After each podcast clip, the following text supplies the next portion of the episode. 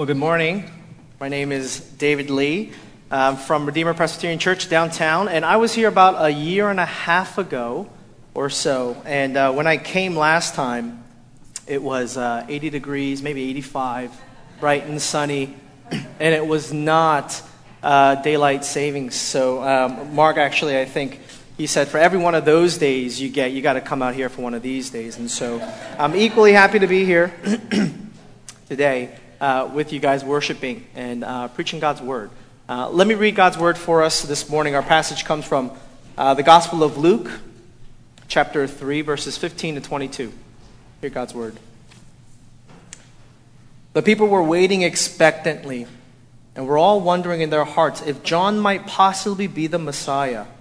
John answered them all, "I baptize you with water, but one who is more powerful than I will come, the straps of whose sandals I'm not worthy to untie. He will baptize you with the Holy Spirit and fire. His winnowing fork is in his hand to clear his threshing floor and to gather the wheat into his barn. But he will burn up the chaff with unquenchable fire." And with many other words, John exhorted the people and proclaimed the good news to them. But when John rebuked Herod the Tetrarch because of his marriage to Herodias, his brother's wife, and all the other evil things he had done, Herod added this to them all. He locked John up in prison. When all the people were being baptized, Jesus was baptized too. And as he was praying, heaven was opened, and the Holy Spirit descended on him in bodily form like a dove. And a voice came from heaven, "You are my son, whom I love. With you I am well pleased." The word of the Lord. Uh, would you just mind praying with me for a second? Father, we thank you for your word. We thank you that we can come to you as your people to hear your living, breathing word, that it might change us and shape us and take root in our lives, that we might know who we truly are in you. And so we pray that you would speak, that we would hear, and that you would change us by your Spirit. Pray this in Jesus' name. Amen. So a little bit of uh, a little bit more of a background about myself. There's a there's a short bio in the back um, that I, that I provided.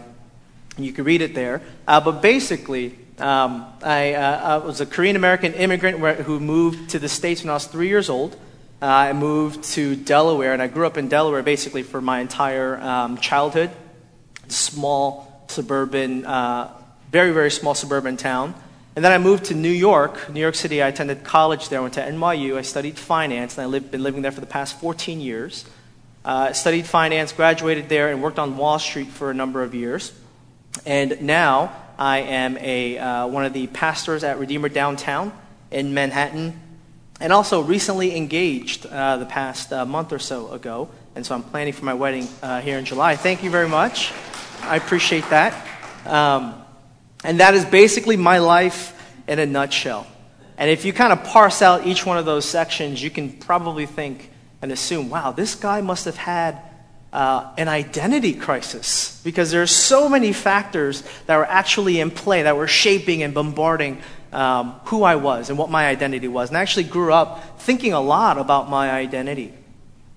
Uh, I grew up in, like I said, in a small town. I also grew up in the church. Uh, and it was sort of this uh, Asian um, immigrant church background in a small town, which meant that that particular community told me to build my identity a certain way, which was basically to bring honor to our family, to our communities, by achieving the American dream, which is why I, I studied hard. I, I paid for my own um, uh, S A T prep class, which people hear that and they think I'm crazy that I would spend my own money to do that, but it was sort of the pressures that were put on me to achieve uh, a lot, to go to a good school, to um, make the sacrifices of my parents all worth it by achieving the American dream. And it was an identity that basically said that the whole is much bigger than the individual.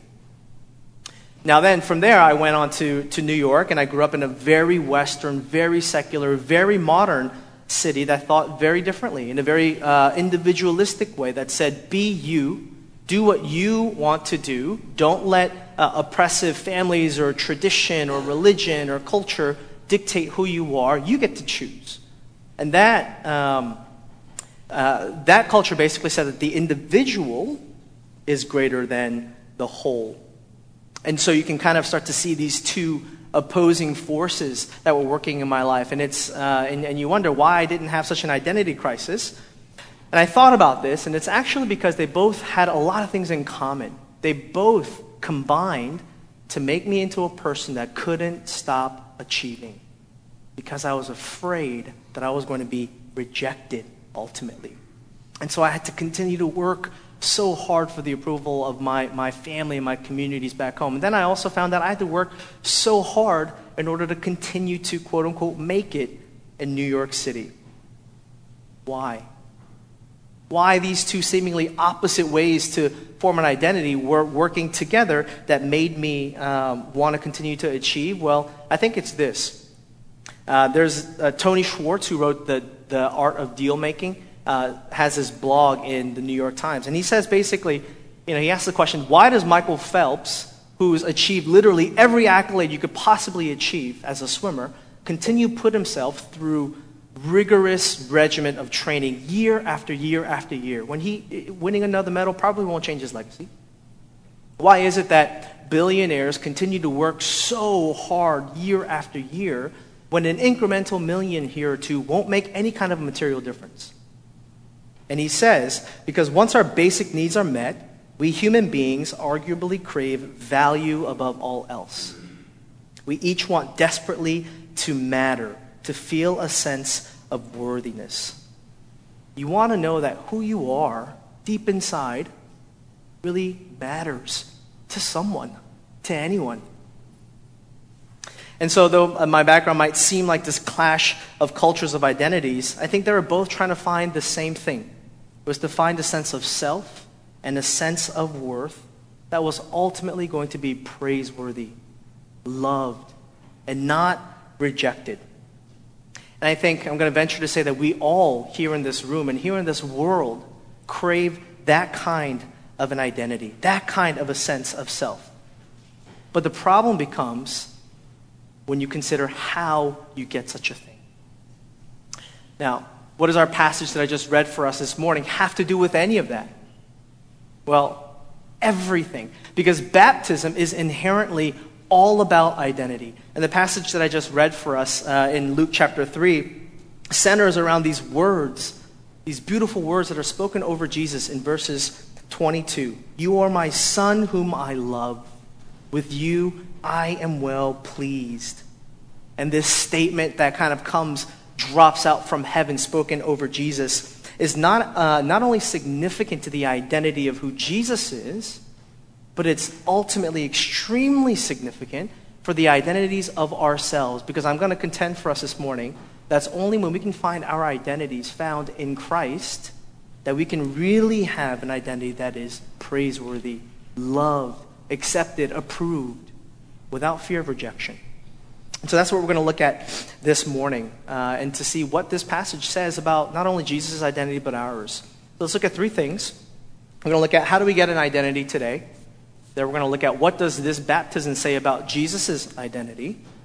And then lastly, we're going to look at, well, how does baptism then, how does that give us a new identity? All right, so we're going to look at how do we get an identity today. We'll look at Jesus' baptism and what that says about his identity. And then ultimately, basically, what does that mean for us and our identity? So first, how do we get an identity today? Well, you know, you don't really realize how an identity is formed, right? You don't just wake up in the morning and start to think, man, the Hamp living out here in, in Long Island, that really shapes who I'm becoming, right? You don't think those things. Uh, I, at least I, I certainly didn't. If you did, if you do, then you're, you're quite intuitive and um, you're probably, uh, you know, think a lot on, on the inside. But I think most people don't do that because there are a lot of these subversive forces that we can't really see, that we're not quite conscious to, that are constantly shaping our identities. Um, like I said, I started with a very traditional, in a sense, Eastern uh, identity that um, that subversively told me that the community is so important, and who you are, therefore, determines who you are in the community. Therefore, what the community thought about me and what I achieved or what I did uh, really helped me to find and identify who I was. So I felt really great about myself when I got into a good college. I didn't feel good about myself when I didn't get into Harvard, which most people don't. And uh, I don't really know many people who actually got in, uh, in fr- from my town, but that was sort of the expectation that was set uh, on us. Um, it was one that basically said that the whole, again, is way more important than the individual. That's very different from our Western culture. And if you know anyone from um, from sort of traditional Eastern um, Eastern cultures, you, you can kind of sense that. You can see how strong and deep that community is, because it's really, it's a shame and honor culture. It's one that says what you do as an individual really affects the whole. I remember growing up, um, I, I don't really watch soccer, but I watch soccer every four years during the World Cup. And uh, I'm a U S citizen. I grew up here for most of my life, but for whatever reason, every four years, I'm very Korean. And uh, I, start, I start wearing red, and we start cheering for uh, the Korean national team. Um, some of my best memories as a family is waking up at you know four a.m. in the morning because it's playing somewhere overseas, and you, you wake up to watch those games. And um, I remember that my entire church community then was very distraught when uh, the national team didn't play well. And, and in fact, there was, I, I think it was two thousand twelve or so, not, not too long ago, where the team was not that strong. And um, the national team, you know, they're all like twenty-something-year-olds. And they fly back in after losing in the group rounds, uh, basically underachieving. And the shame that they brought to the country was palpable. I mean, they came out of the plane with their heads hung down. And people were there to greet them in order to let them know how disapproving they were of them. And they were throwing things at them. And yeah, I mean, it's um, it's it's it's just a, it's a really, you know, that's a great picture of what a shame and honor uh, culture does and what that does to, to shape your identity. And it says, unless you do the things that we, we approve of in our community, there is fear that you might be rejected, that you might not belong anymore. That's always kind of hanging over our heads. I'm um, uh, in my early thirties. I just uh, recently got engaged. I'm getting married, which is, you know, right at the cusp of, okay, my parents aren't nagging me as much. But if there, there are many people right now who get a phone call from their parents every day asking, did you meet someone nice yet? Are you married yet? Because if if you're not, you might bring shame to our family. So it puts a lot of pressure uh, on, on a lot of my friends to, to get married or to have a certain kind of life or a particular kind of a lifestyle. And the pressures are high because the stakes are high because you might get rejected from community. That's sort of the traditional identity that I grew up in. And like I said, I moved to a very modern one, uh, living in New York City for my entire adult life. And unfortunately, the modern identities that we are shaped to have now are also extremely shaky, because you might go from that, a traditional identity, and say, well, that's not going to work for me. I'm going to move over here. I like this modern Western identity. Well, if we dig a little bit deeper in what the kinds of identities that our modern world wants us to have, it's also extremely, extremely shaky. And if you want to know what kind of an identity that modern, uh, that our modern Western world wants us to have, you can just listen to any pop culture song out there, li- watch any movie, um, listen to any Katy Perry song, and you'll really see it in there. But one way that this really struck home to me was uh, in an advertisement that I saw on the New York City subway on fourteenth street. And uh, it was for Zico Coconut Water. Now, in twenty sixteen, Zico Coconut Water uh, launched this national campaign with Jessica Alba. And the tagline of that campaign was, what's inside is everything. And two particular advertisements that I saw in the subway, one was um, this beautiful blue bottle that looks super refreshing in this dirty, dingy subway. And uh, it says, it doesn't matter what's against you when you know what's within you. Zico Coconut Water. And then you walk a couple of couple of steps down, and then there's another one. Jessica Alba is in like a yoga su- yoga suit, and she's like sweating. She's got this really refreshing coconut water, and it says, if nothing else, be like nothing else. What's inside is everything. Now, let's parse that a little bit. Now, what is Zico Coconut Water saying in these advertisements? Basically saying that your sense of self and your sense of worth should be found only by looking where? Deep, deep within yourself. That you are all you need to be worthy in this world. And what you find inside when you look should be like nothing else, because you are an awesome individual. You don't have to be afraid of what you find in there. It's going to be great. Now that sounds good. Particularly if you're coconut water, because what's inside is everything. If you're coconut water and we're going to drink you, and now what's inside you is going to be what's inside me. So it does matter tremendously what's inside coconut water. But the problem becomes when that mantra is applied to how we shape and form our identities today. Because the message becomes, don't try to get affirmation from others or anywhere else about who you are. Be you. It doesn't matter what anyone else thinks. Robert Bella, he calls this modern identity, he tags it as expressive individualism. He says, all former cultures, people developed the self by moving toward others, seeking their attachment by basically by looking outside of themselves. But modern secularism teaches that we can develop ourselves only by looking inward, by detaching and leaving home, religious communities, and all other requirements so that we can make our own choices and determine who we are for ourselves. Just like Zico Coconut Water. And that might sound okay on paper, but there are quite a number of problems with this. I'll just highlight a few for us.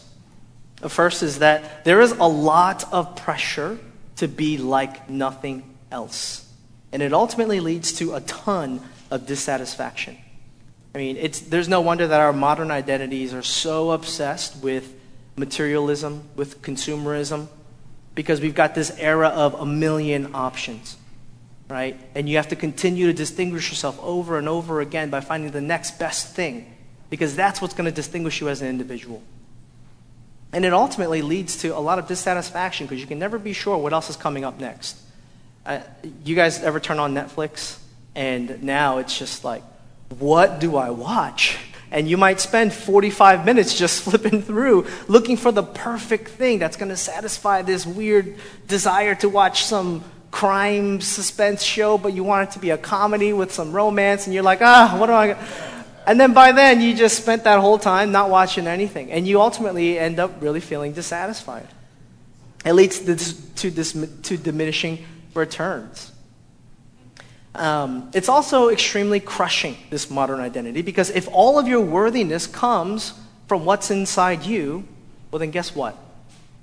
Now you are fully responsible to create yourself, which means it's all up to you and you alone whether you succeed or whether you fail. You cannot blame anything or anyone else if it's all inside you, right? And one writer says that that makes our, um, that makes our self-worth way more fragile in the face of failure than ever before in the history of the world. It says we're way more vulnerable to the recognition of the people that we deem worthy in our lives. The stakes are so high because now it's pointing to something of your worthiness deep, deep, deep within yourself. And lastly, the last problem I'll, I'll highlight for us in this modern identity is that it's actually impossible to validate yourself. Okay? It's actually impossible to deem yourself worthy.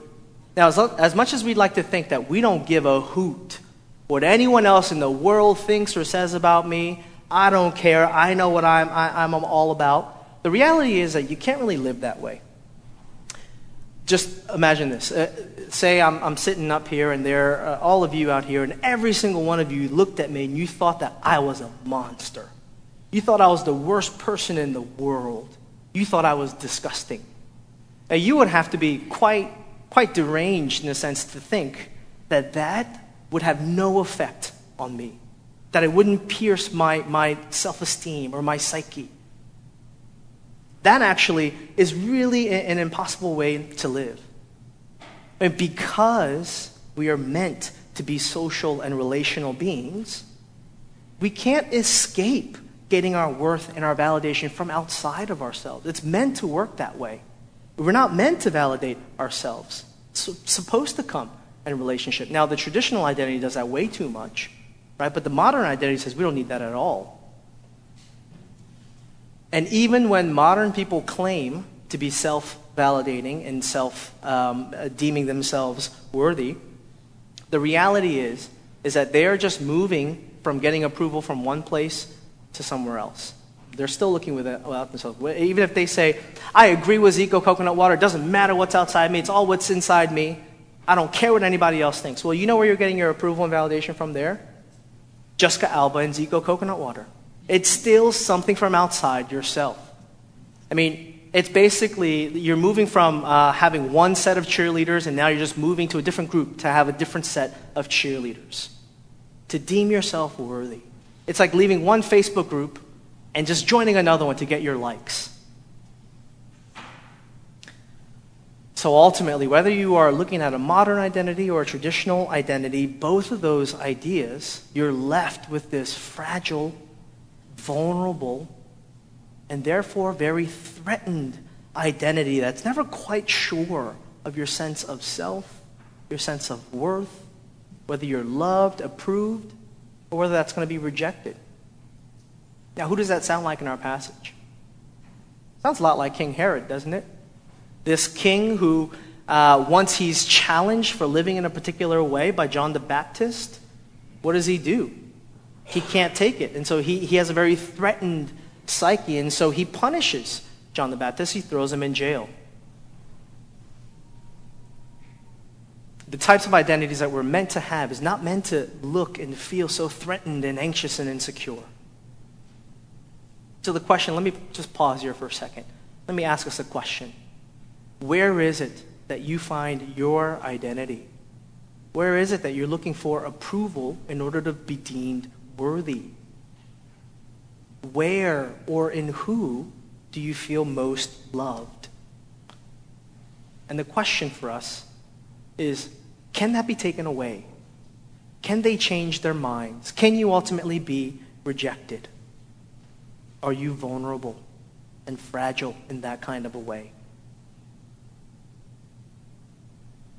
Now, I'm sure we're all not feeling great about ourselves, um, but I've got good news for us, because there is another way to build your identity that is in stark contrast to both a modern identity as well as a traditional identity. And believe it or not, there actually is an identity that won't give you more pressure and anxiety to perform and achieve, but it can give you rest. There's an identity that won't crush you, but it'll give you life. And one that isn't self-validated or needing the validation of your community or other people around you for fear of being rejected, but instead, there's an identity that will be deemed worthy and loved and approved by the creator of the universe. And the best part of all that is that you can never lose it. It's there for good. That sounds great, doesn't it? But in order for us to understand and get this kind of a new identity, we've got to first see what this baptism says about Jesus' identity. Right? So we've looked at how do we get an identity today, but now in order to actually move to what does that mean for us, we have to first uh, go through the identity of Jesus. Because it's in uh, only in understanding his unique personhood revealed to us in his baptism that we're able to understand how we are given this kind of a new identity. And so we have to look at what does this passage say about Jesus? And why, why does it, ultimately, why does it matter? You know, I, for me, growing up in the church, we talked about Jesus every week. I heard about Jesus probably every other day. And a lot of times growing up, I couldn't put two and two together. Why does that really matter? Who is he? How does that change your life? How does that change my life? I think this text for us is really important in us understanding who he is, why he came, and ultimately why it matters for us. And that's really easy for us to lose sight of uh, quite often. And so let's take a look at that. Let's take a look at exactly who he is and what he came to do. Well, verses twenty-one and twenty-two in our passage, I think it helps us to answer that who question, where we read, "And as he was praying, heaven was opened, and the Holy Spirit descended on him in bodily form, like a dove, and a voice came from heaven, 'You are my son, whom I love. With you I am well pleased.'" Now, most commentators say that this alludes to a lot of these passages in Isaiah in the Old Testament, the prophet Isaiah, who talks about this long-awaited chosen one through whom God will not only save Israel, but who through whom he will accomplish his mission for the world, for the entire world. Listen to this, Isaiah forty-two. It says, "Here is my servant whom I uphold, my chosen one in whom I delight. I will put my spirit on him, and he will bring justice to the nations. Isaiah sixty-one says, the Spirit of the Lord God is upon me, because the Lord has anointed me to bring good news to the afflicted. He has sent me to bind up the brokenhearted, to proclaim liberty to captives and freedom to prisoners. So who is this long-awaited Messiah that the, that the prophet Isaiah is speaking of? Well, this text tells us it's, it's him. It is him. This is the divine endorsement of who Jesus is as the one. Chosen, favored, approved of, the very Son of God through whom all the promises of God will be accomplished in the world. It's him. It's him. He's here. It's been confirmed. There's no more waiting. There's no more shadows. There's no more typology. There's no more symbolism. He is the greater and final Moses and the greater and final David. He is the one that you have been looking for and you have been waiting for. It's him. It is confirmed. Well, then what does he come to do if that's him? Well, we read that he comes to bring salvation through judgment. What do I mean by that? Well, if you look at our passage, there's like there's this weird mixture Uh, of John the Baptist saying, uh, repent and believe or you're going to be thrown into the fire of judgment and all of that. Yet, he talks about salvation. And even in our Isaiah passages, there's this mixture of this language between salvation as well as judgment, isn't there? This good news language mixed with judgment language. Why? Well, because our world is full of injustice. Our world is full of evil and brokenness. I mean, look around yourselves, look inside of yourselves, look around at the world around us. You cannot deny it, that there is something wrong. And we all have this deep sense of justice that, that we want in this world. Something has to be dealt with. That's all we want, isn't it? We all want all the wrongs that were ever done to us made right. We all want all the wrongs that we've ever done to anyone else undone. We all want healed communities. We want fullness, wholeness. We want peace. We want shalom, right? And the Bible says that the cause of all of that ultimately is because we are alienated from God. It says that we haven't lived the way that we were meant to live in relationship with him. And that includes all of us. The Apostle Paul in Romans says, no one is righteous, no, not one. No one seeks God. And so therefore, what that meant is that we have ultimately lost our identities, the way that it was always meant to be given to us first by God. God was supposed to speak the first and primary word over us in our lives, and yet we rejected it. And we chose to find our sense of worth and our sense of self and anything and everything but him. I mean, in short, we've chosen to worship the created thing rather than the Creator himself when we look for either a traditional identity or a modern identity. But now, all that was wrong with us in this world due to being in a wrong relationship with God will be healed, will be redeemed, will be renewed, will be restored, will be saved. Through who? My Son whom I love, Jesus. And it's through him and him alone that good news will come for God's people and for this world. That's what's revealed in the baptism of Jesus, in this divine endorsement, in this identification of who God, of who Jesus is. It's his unique role to accomplish what God wants for this world and for us. So, last question then is, how does this give us a new identity? Now, if you're listening carefully, you'd see that we are also all in the wrong here, right? If salvation comes through Jesus uh, and it comes through judgment, well, quite honestly, aren't we also worthy of judgment?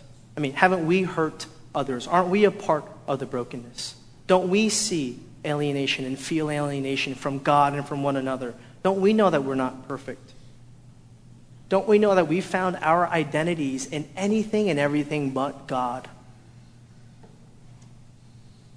And so, why are we so deserving of being restored in an identity that can be stable and loved?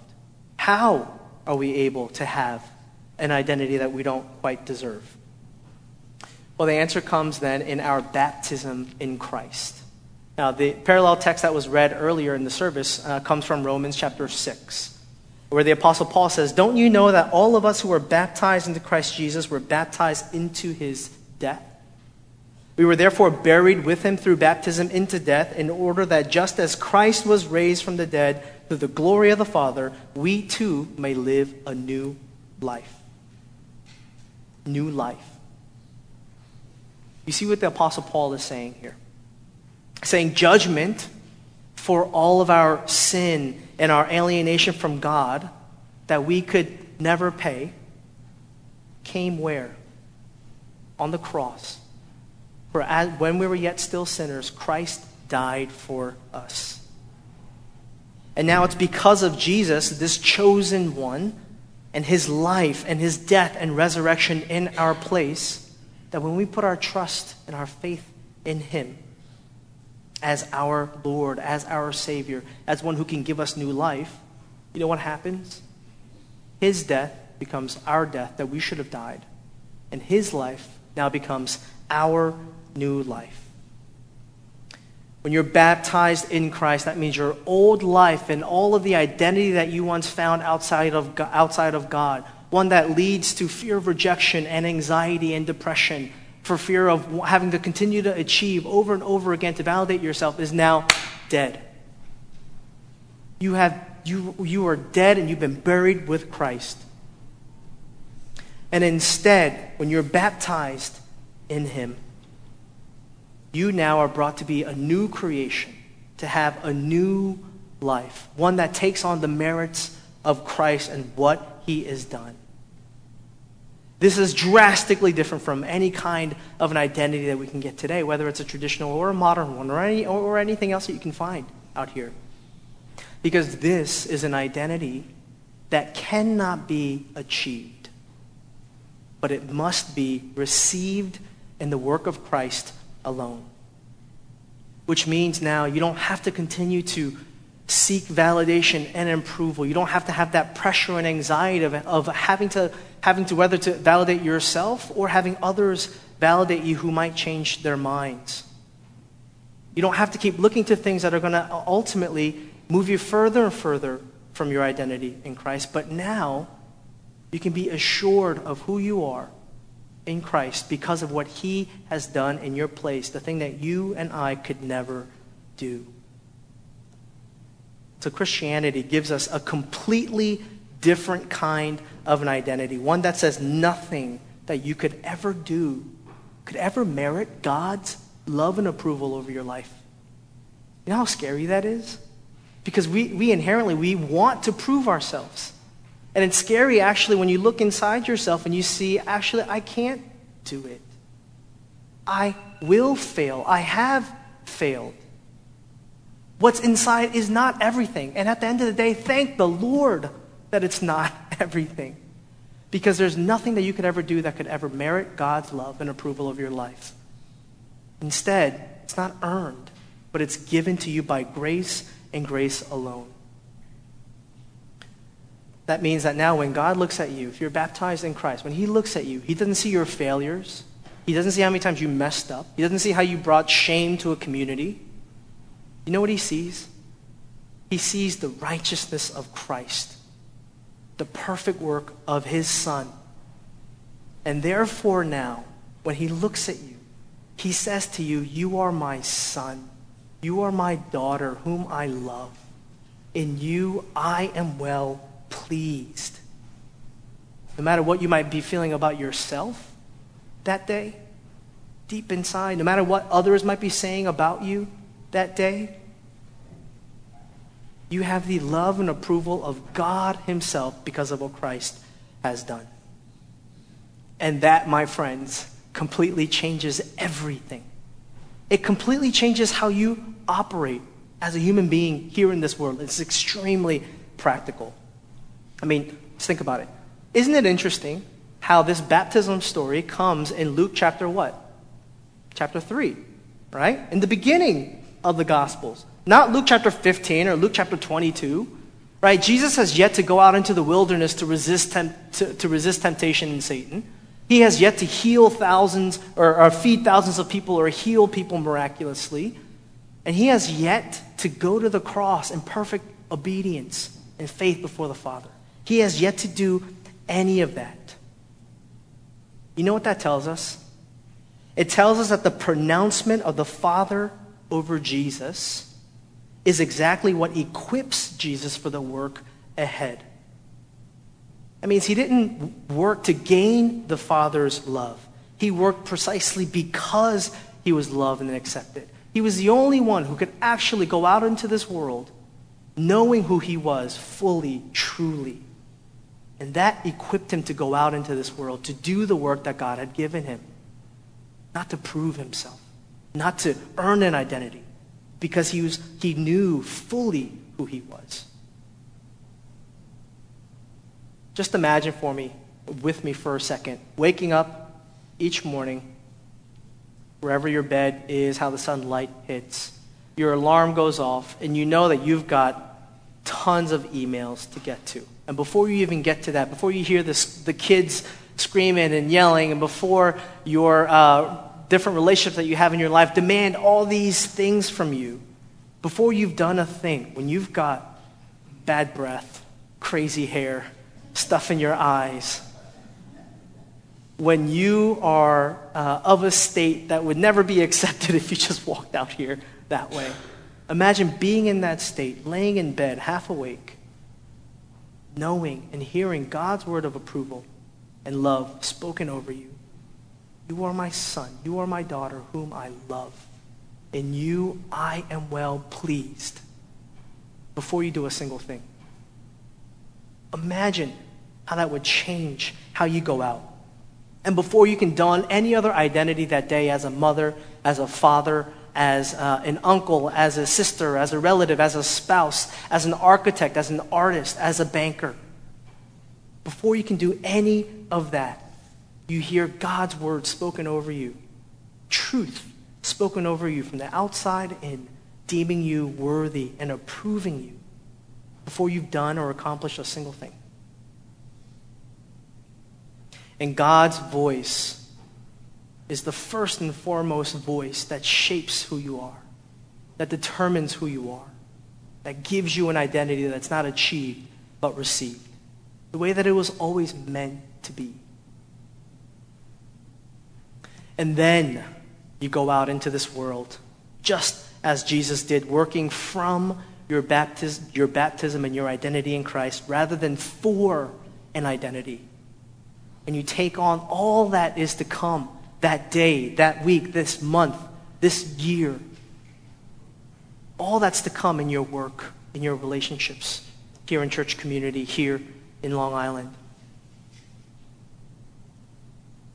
And if you do that, I guarantee you, you will be changed. The communities around you will be changed. Your relationships will be changed. You'll be changed because you'll have an identity that won't give you more pressure and anxiety to achieve and perform. But it'll give you rest, knowing that the God of the universe loves you and approves of you, not because of what you could ever do, but because of what Jesus has done for you. You won't be crushed by what's to come or any of your failures, past, present, future, because it's been finished. That person is dead and you've been raised to new life, and now your worth is not up to you. And your worth will be established by what the God of the universe says over your life. And that can never, ever change, and you can never be rejected. That kind of stability, that kind of love and approval is what's given in a baptized identity in Christ. Uh, we, we just sang about it earlier in our service, an amazing grace. The Lord has promised good to me. His word my hope secures. He will my shield and portion be as long as life endures. My chains are gone. I've been set free. My God, my Savior, has ransomed me. And like a flood, his mercy reigns. Unending love, amazing grace. That's the kind of life we're meant to live out. Please pray with me. Father, we thank you for the work of your Son and what he has done in order that we might now be brought to new life in you, a life that we could never, never get nor deserve on our own. And yet that is how much you show us your love, because you love us with unending love and unending grace. We thank you for that. Would uh, Grace Hamptons be a church community that lives into its baptism more and more? Pray that by your Spirit, in your name, amen.